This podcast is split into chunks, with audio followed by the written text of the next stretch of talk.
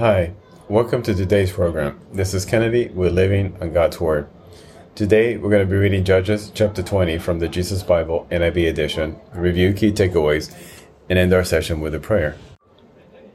The Israelites punish the Benjamites. Then all Israel, from Dan to Beersheba, and from the land of Gilead, came together as one and assembled before the Lord in Mizpah. The leaders of all the people of the tribes of Israel took their places in the assembly of God's people, 400,000 men armed with swords. The Benjamins heard that the Israelites had gone up to Mizpah.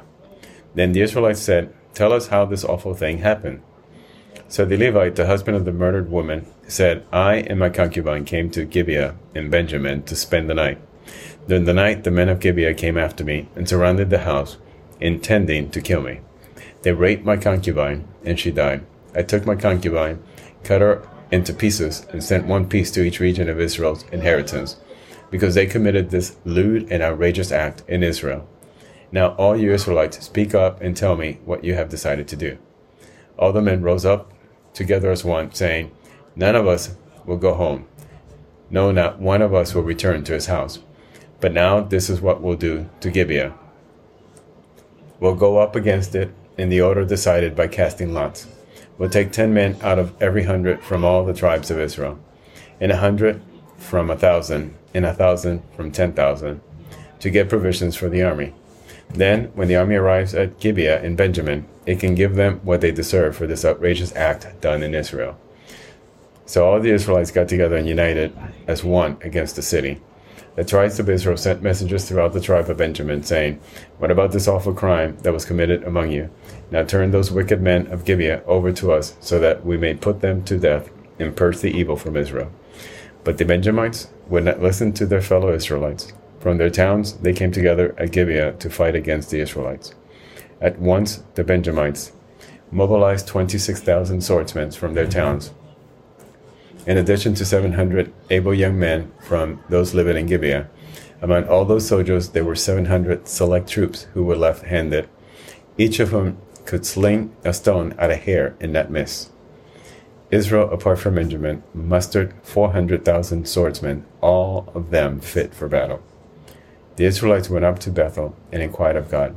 They said, Who of you is to go up first to fight against the Benjamites? The Lord replied, Judah should go first. The next morning, the Israelites got up and pitched camp near Gibeah. The Israelites went out to fight the Benjamites and took up battle positions against them at Gibeah. The Benjamites came out of Gibeah and cut down 22,000 Israelites on the battlefield that day. But the Israelites encouraged one another and again took up their positions where they had stationed themselves the first day. The Israelites went up and wept before the Lord until evening. And they inquired of the Lord. They said, Should we go up again to fight against the Benjamites, our fellow Israelites? The Lord answered, Go up against them. Then the Israelites drew near to Benjamin the second day. This time, when the Benjamites came out from the Gibeah to oppose them, they cut down another 18,000 Israelites, all of them armed with swords. Then all the Israelites, the whole army, went up to Bethel, and there they sat weeping before the Lord. They fasted that day until evening and presented burnt offerings and fellowship offerings to the Lord. And the Israelites inquired of the Lord. In those days, the ark of the covenant of God was there, with Phinehas, son of Eleazar, the son of Aaron, ministering before it. They asked, Should we go up again to fight against the Benjamites, our fellow Israelites, or not? The Lord responded, Go, for tomorrow I will give them into your hands. Then Israel set an ambush around Gibeah they went up against the Benjamites on the third day and took up positions against Gibeah as they had done before.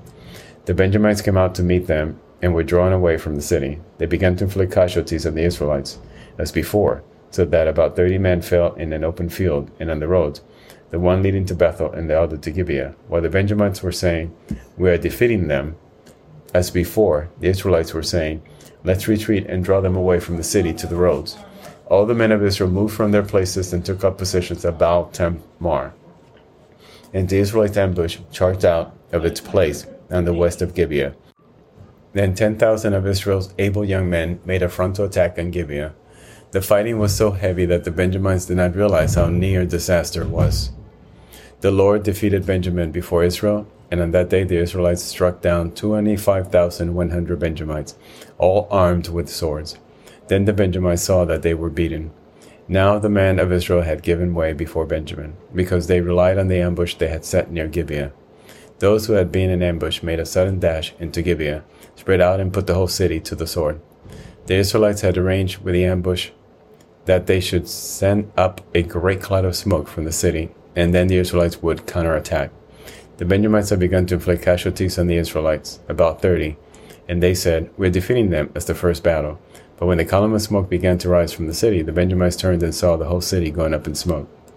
Then the Israelites counterattacked, and the Benjamites were terrified because they realized that disaster had come on them. So they fled before the Israelites in the direction of the wilderness, but they could not escape the battle. And the Israelites who came out of the town cut them down there. They surrounded the Benjamites, chased them, and easily overran them in the vicinity of Gibeah on the east. Eighteen thousand Benjamites fell, all of them valiant fighters. As they turned and fled toward the wilderness to the rock of Rimmon, the Israelites cut down five thousand men along the roads. They kept pressing after the Benjamites as far as Gidom and struck down 2,000 more. And that day 25,000 Benjamite swordsmen fell, all of them valiant fighters. But 600 of them turned and fled into the wilderness to the rock of Rimmon, where they stayed four months.